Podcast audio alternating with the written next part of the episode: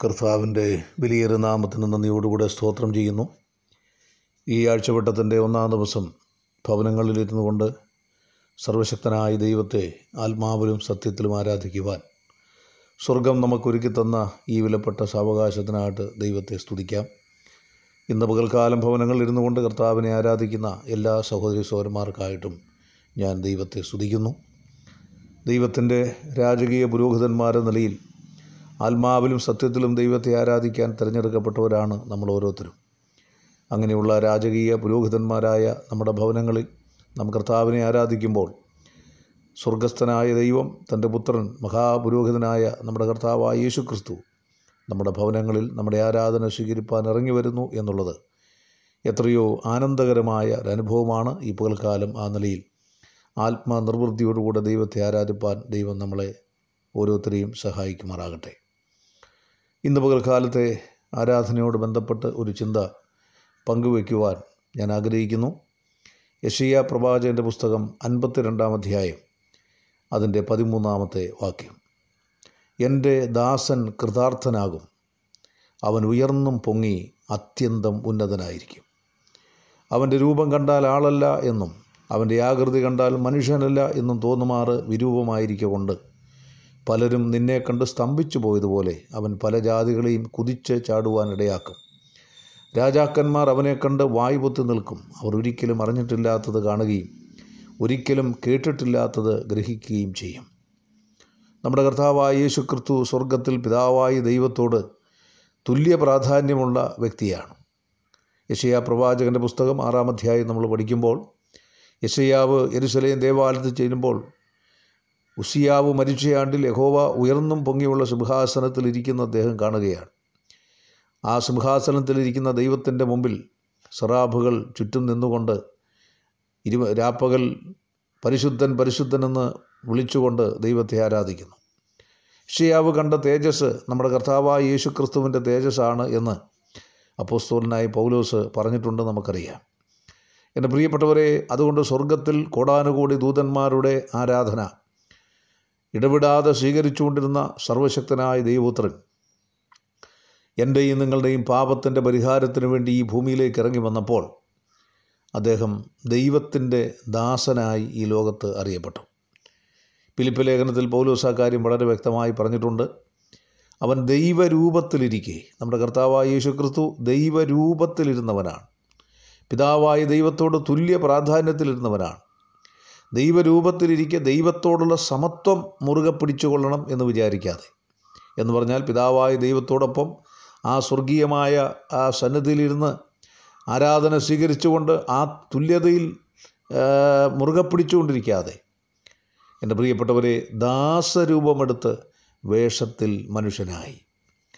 മനുഷ്യന്റെ പാപത്തിന്റെ പരിഹാരത്തിന് വേണ്ടി കർത്താവായ യേശു ക്രിസ്തു സ്വയം ഈ മാനവജാതിയുടെ പാപം ഏറ്റെടുക്കുവാൻ തയ്യാറാകുകയാണ്. ഇന്ന് രാവിലെ കർത്താവിനെ ആരാധിക്കുമ്പോൾ എന്റെയും നിങ്ങളുടെയും പാപത്തിന്റെ ശിക്ഷ സ്വയം ഏറ്റെടുക്കുവാൻ തയ്യാറായപ്പോഴാണ് സ്വർഗം അതിന് അവനെ അനുവദിച്ചത് എന്നുള്ളത് വളരെ ഗൗരവമായി നമ്മൾ ഓർത്തിരിക്കേണ്ട ഒരു വിഷയമാണ്.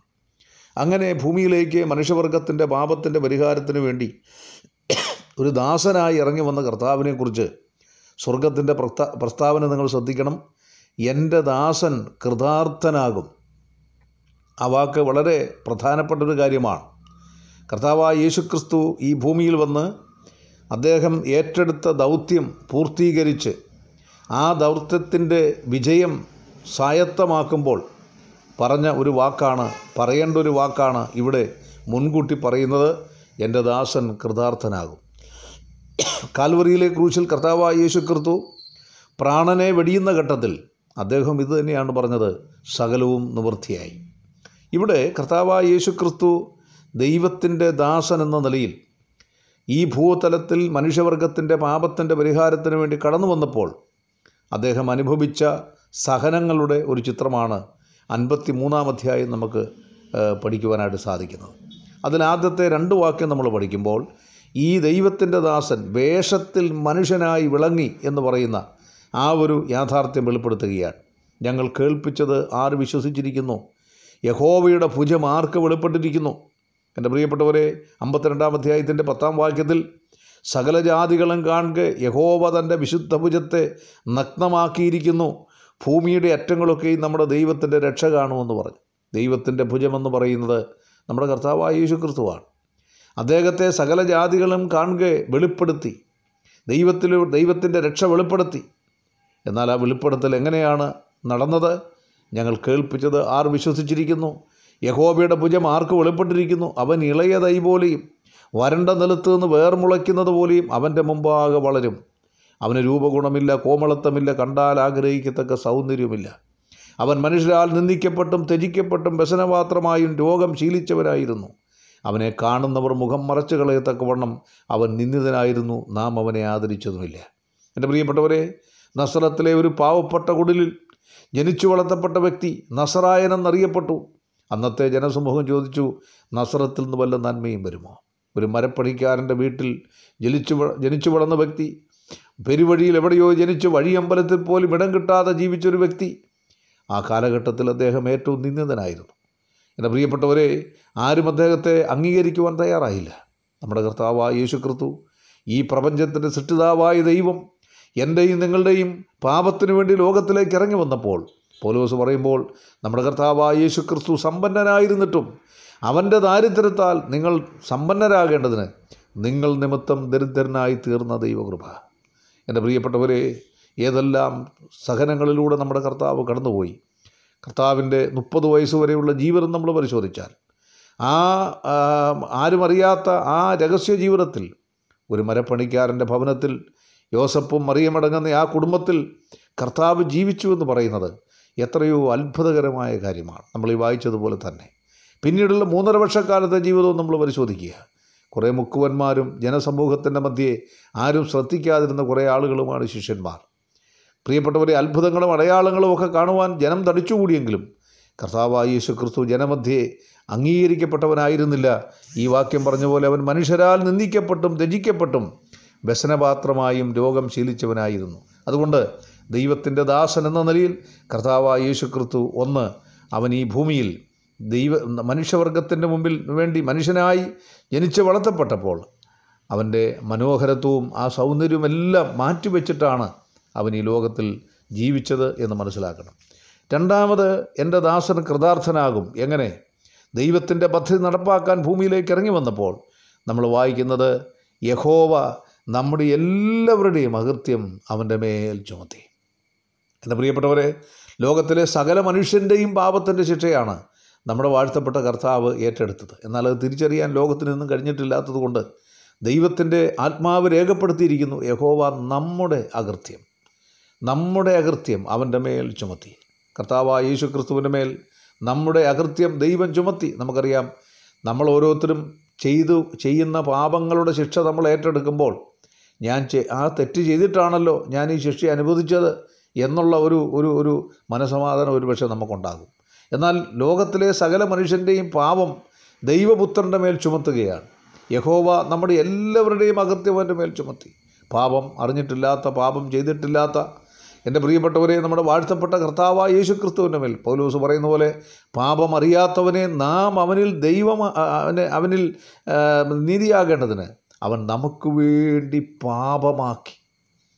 പാപമാക്കി. ഓ എത്രയോ പ്രധാനപ്പെട്ട നാം അവനിൽ ദൈവത്തിന്റെ നീതിയാകേണ്ടതിന് അവൻ നമുക്ക് വേണ്ടി പാപമാക്കി. പാപമാക്കി. റോമാലയനത്തിൽ പൗലോസ് പറയുമ്പോൾ ന്യായപ്രമാണത്തിന് സാധി കഴിയാത്തതിനെ സാധിപ്പാൻ ദൈവം തന്റെ പുത്രനെ പാപജടത്തിന്റെ സാദൃശ്യത്തിലും പാപനിമിത്തവും ലോകത്തിൽ അയച്ചു. എന്റെ പ്രിയ സൗരി സൗരന്മാരെ എന്റെയും നിങ്ങളുടെയും പാപത്തിന്റെ ശിക്ഷ ദൈവപുത്രനായ യേശു ക്രിസ്തുവിന്റെ മേലെ ചുമത്തുകയാണ്. ഗരസമനയിൽ നെടുമ്പാട് വീണ് കിടന്ന് നിലവിളിക്കുമ്പോൾ കർത്താവ് പറയുന്നൊരു വാക്കുണ്ട് പിതാവേ കഴിയുമെങ്കിൽ ഈ പാനപാത്രമെങ്കിൽ നീങ്ങണം. എന്താണ് ആ പാനപാത്രം? മാനവജാതിയുടെ പാപത്തിന്റെ ശിക്ഷയാകുന്ന പാകൃത്യമാകുന്ന പാനപാത്രം. അത് കുടിക്കുവാൻ ദൈവപുത്രനോട് ആവശ്യപ്പെടുകയാണ്.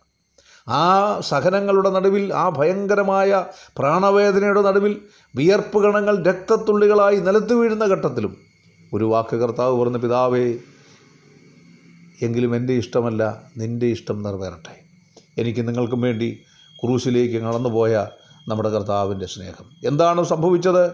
നാലാം വാക്യം നമ്മൾ വായിക്കുമ്പോൾ എന്റെ പ്രിയപ്പെട്ടവരെ അഞ്ചാം വാക്യം വായിക്കുമ്പോൾ എന്നാൽ അവൻ നമ്മുടെ അകൃ അകൃ അതിക്രമങ്ങൾ നിമിത്തം മുറിവേറ്റു. നമ്മുടെ പാ അകൃത്യം ദൈവം പിതാവായ ദൈവം തന്റെ പുത്രന്റെ മേൽ ചുമത്തിയപ്പോൾ എന്താണ് അവന് സംഭവിച്ചത്? അവൻ നമ്മുടെ അതിക്രമങ്ങൾ നിമിത്തം മുറിവേറ്റു. ഗരസമനയിൽ പിടിച്ച സമയം മുതൽ ആ രാത്രി മുഴുനീളം നമുക്കറിയാം കർത്താവിനെ കർത്താവിനെ മർദ്ദിക്കുകയായിരുന്നു. നൂറ് പട്ടാളക്കാരാണ് യേശു ക്രിസ്തുവിന്റെ ക്രൂശീകരണം നടപ്പാക്കാൻ നിയോഗിക്കപ്പെട്ടത്. അതിക്രൂരന്മാരായ റോമൻ പട്ടണത്തിലെ പട്ട പട്ടാളത്തിലെ അതിക്രൂരന്മാരായ മനസാക്ഷി മരവിച്ചു പോയ ഒരു പറ്റം ആളുകൾ കർത്താവിന്റെ കരങ്ങൾ ഇലങ്ങു വെച്ചുകൊണ്ട് രാത്രിയിൽ മുഴുവൻ രാത്രികാലങ്ങൾ മുഴുവൻ അവനെ മർദ്ദിക്കുകയും വിചാരണ നടത്തുകയും ചെയ്തു നമുക്കറിയാം. അധികാലത്ത് മഹാപുരോഹിതന്മാർ എല്ലാം ചേർന്ന് പീലാത്തോസിന്റെ കുറ്റവാളികളെ കൊണ്ടു നിർത്തുന്ന ഒരു സ്ഥലമുണ്ട്. ആ കാൽത്തളം അവിടെ കൊണ്ട് കർത്താവിനെ എറിഞ്ഞ് എറിഞ്ഞിട്ടു. തങ്ങൾ അവിടെ കിടന്നാൽ അശുദ്ധമാകും. കാരണം പെസഹ കഴിക്കണമല്ലോ. അതുകൊണ്ട് മഹാപുരോഹിതന്മാരും എല്ലാം മാറി നിന്ന് ഒരു കുറ്റവാളികളെ അതിഭീകരന്മാരായ കുറ്റവാളിയെ കൊണ്ടു നിർത്തുന്ന പീലാത്തോസിന്റെ കൽത്തളത്തിൽ കൊണ്ട് കർത്താവിനെ നിർത്തി. എന്റെ പ്രിയപ്പെട്ടവരെ അവിടുത്തെ വിചാരണ. പിന്നീട് ശരീരം മുഴുവൻ ഈ കർത്താവായ യേശു ക്രിസ്തുവിന്റെ വിചാരണയിൽ അദ്ദേഹത്തിന് യാതൊരു നിലയിലുള്ള തെറ്റുമില്ലെന്ന് ബോധ്യപ്പെട്ട പീലാത്തോസ്. എന്നിട്ടും അവനെ ചാട്ടവാറ് കൊണ്ട് അടിക്കാൻ ഏൽപ്പിച്ചു. ശരീരം മുഴുവൻ ഒഴിവുചാലുകൾ പോലെ അടിച്ചു കീറി. ഇരുമ്പ് ഹുക്കുകൾ പിടിച്ച ചാട്ടവാറ് ശരീരത്തിൽ അടിച്ചിറക്കുമ്പോൾ ശരീരത്തിലെ മാംസങ്ങൾ ഓരോന്നും പറഞ്ഞു വരുമ്പോൾ നമുക്കറിയാം അവനെ ധൂമ്ര വസ്ത്രം ചുമന്ന വസ്ത്രം ധരിപ്പിച്ചു. എന്താ കാരണം? ശരീരം മുഴുവൻ രക്താഭിഷിക്തമായി. കണ്ടാൽ ആളല്ല എന്ന് തോന്നുമാറ് വിരൂപമാക്കപ്പെട്ട് നമ്മൾ വായിക്കുന്നത് പോലെ. അങ്ങനെ നമ്മുടെ കർത്താവ് മാറി അവനെ കൊണ്ടുവരുമ്പോൾ എന്റെ പ്രിയപ്പെട്ടവരെ മുൾക്കിരീടം വയ്ക്കപ്പെട്ടവരായി ശരീരം മുഴുവൻ ഒഴിവുചാലുകൾ പോലെ കീറപ്പെട്ടവരായി മുന്നോട്ട് കൊണ്ടുവന്നപ്പോൾ പീലാത്തോസ് മനസ്സുകൊണ്ടെങ്കിലും വിചാരിച്ചു കാണും ഇനിയും ഒരിക്കലും അവനെ ഒന്നും ചെയ്യണ്ട എന്ന് ജനങ്ങൾ പറയുമെന്നാണ് കരുതിയത്. എന്നാൽ ജനക്കൂട്ടം പിന്നെയും ആർത്ത് വിളിച്ചു അവനെ ക്രൂശിക്കുക എന്താണ് കാരണം? അവനെ തകർത്ത് കളയുവാൻ ഹോവയ്ക്ക് പ്രസാദം തോന്നി. സ്വർഗത്തിലെ ദൈവത്തിന്റെ പൊന്നോമനപുത്രൻ. എന്റെ പ്രിയപ്പെട്ടവരെ നമ്മുടെ പാപത്തിന്റെ പരിഹാരത്തിന് വേണ്ടി നമ്മുടെ അകൃത്യവന്റെ ചുമത്തപ്പെട്ടപ്പോൾ പാപജടത്തിന്റെ സാദൃശ്യത്തിൽ പാപം നിമിത്തം അവനെ ലോകത്തിൽ അയച്ചു എന്ന് മാത്രമല്ല ആ പാപത്തിന് ശിക്ഷ വിധിച്ചു. എന്റെയും നിങ്ങളുടെയും പാപത്തിന് ശിക്ഷ വിധിച്ചപ്പോൾ മുഖം മുഖം നോക്കാതെ അവനെ ശിക്ഷിക്കുകയാണ്. പിന്നീട് നമുക്കറിയാം ക്രൂശിലേക്കുള്ള യാത്ര. വഴിയോരങ്ങളിലുടനീളം അവനെ ഭീകരമായി മർദ്ദിക്കുന്നു. എത്ര ഭയങ്കരമായ ഒരു സാഹചര്യം. ക്രൂശിന് മുമ്പ് ക്രിസ്തു മരിക്കണമെന്ന് ചിന്തിച്ചുകൊണ്ടാണ് ഈ ഭീകരന്മാരായ പട്ടാളക്കാരുടെ ഉള്ളിൽ പിശാച് പ്രവർത്തിച്ചത്. കാൽവരിയിലെ ക്രൂശിൽ അവൻ എത്താതെ അതിനു മുമ്പ് മരിക്കണം എന്ന് വിചാരിച്ചു. എന്നാൽ എന്നാൽ നമുക്കറിയാം കുറേനക്കാരനായ ഷിമിയോൻ ക്രൂശ് ചുമന്നതുകൊണ്ട് ക്രൂശിന്റെ ഗോകുൽത്തായിലെത്തി. ഇരുകരങ്ങളിലും ആണിയടിച്ച് അവനെ ക്രൂശിക്കുമ്പോൾ ആ മരക്കുരിശെടുത്ത് ഇടുമ്പോൾ അസ്ഥി അസ്ഥിയോട് ബന്ധപ്പെട്ട് പ്രാണവേദനയായി. തലേ രാത്രിയിൽ പിടിച്ചുകൊണ്ട് പോയതാണ്. ആ ഭയങ്കരമായ രക്തത്തുള്ളികളെല്ലാം വീണ് എനിക്ക് ദാഹിക്കുന്നു എന്ന് പറഞ്ഞപ്പോൾ അവർ കയ്പ് നീരാണ് കൊടുത്തത്. എന്റെ പ്രിയപ്പെട്ടവരെ എത്ര ഭയങ്കരമായ പ്രാണവേദനയിലൂടെ നമ്മുടെ കർത്താവ് കടന്നുപോയി. എന്നെയും നിങ്ങളെയും സ്വർഗത്തിലെത്തുവാൻ പൗലോസ് പറഞ്ഞതുപോലെ എത്തിക്കുവാൻ അനേക പുത്രന്മാരെ തേജസ്സെങ്കിലേക്ക് നടത്തുമ്പോൾ അവരുടെ രക്ഷാനായകനെ കഷ്ടാനുഭവങ്ങളാൽ തികഞ്ഞവനാക്കുന്നത് യുക്തമായിരുന്നു. എന്റെ പ്രിയപ്പെട്ടവരെ ആ പ്രാ കാൽവരിയിലെ ക്രൂശിൽ പ്രാണവേദന അനുഭവിച്ചുകൊണ്ട് നമ്മുടെ കർത്താവ് കിടക്കുന്നു. യഹോവ നമ്മുടെ എല്ലാവരുടെയും അകൃത്യം അവന്റെ മേൽ ചുമത്തി. അവൻ നമ്മുടെ അകൃത്യങ്ങൾ നിമിത്തം മുറിവേറ്റും നമ്മുടെ അകൃത്യങ്ങൾ നിമിത്തം തകർന്നുമിരിക്കുന്നു. നമ്മുടെ സമാധാനത്തിനായുള്ള ശിക്ഷി അവന്റെ മേലായി. അവന്റെ അടിപ്പിണരാൽ നമുക്ക് സൗഖ്യം വന്നിരിക്കുന്നു. ഇന്ന് രാവിലെ ദൈവത്തെ ആരാധിക്കുമ്പോൾ കർത്താവിന്റെ സന്നദ്ധിയിൽ സ്തോത്രം പറയുമ്പോൾ ദൈവമക്കളെന്നുള്ള അവകാശത്തോടെ നമ്മൾ ഇരിക്കുമ്പോൾ എന്തുകൊണ്ടാണ് ഇതൊക്കെ നമുക്ക് ലഭിച്ചത്? ഈ നന്മകളെല്ലാം നമ്മൾ അനുഭവിക്കുന്നതിന്റെ കാരണമെന്താ അവന്റെ അടിപ്പിണരുകളാൽ ജീവിതത്തിൽ ഒരിക്കലും മറന്നു പോകരുത്. ലോകത്തിൽ എന്തെല്ലാം കാര്യങ്ങൾ മറന്നാലും ആരെയൊക്കെ മറന്നാലും എന്തിനെയെല്ലാം മറന്നാലും ഈ പ്രാണനാഥനെ മറക്കരുത് പ്രിയപ്പെട്ടവരെ.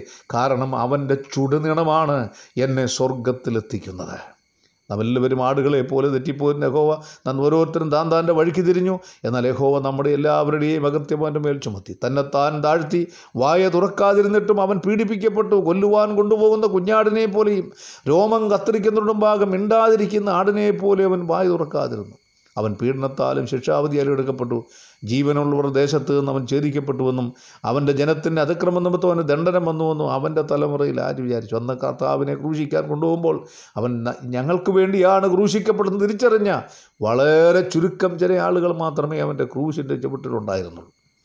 അവൻ സാഹസമൊന്നും ചെയ്യാതെയും അവന്റെ വായിൽ വഞ്ചനയൊന്നും ഇല്ലാതെ ഇരുന്നിട്ടും അവർ അവന് ദുഷ്ടന്മാരോടുകൂടെ ശവക്കുഴി കൊടുത്തു. അവൻ തന്റെ മരണത്തിൽ ശവക്കുഴി കൊടുത്തു.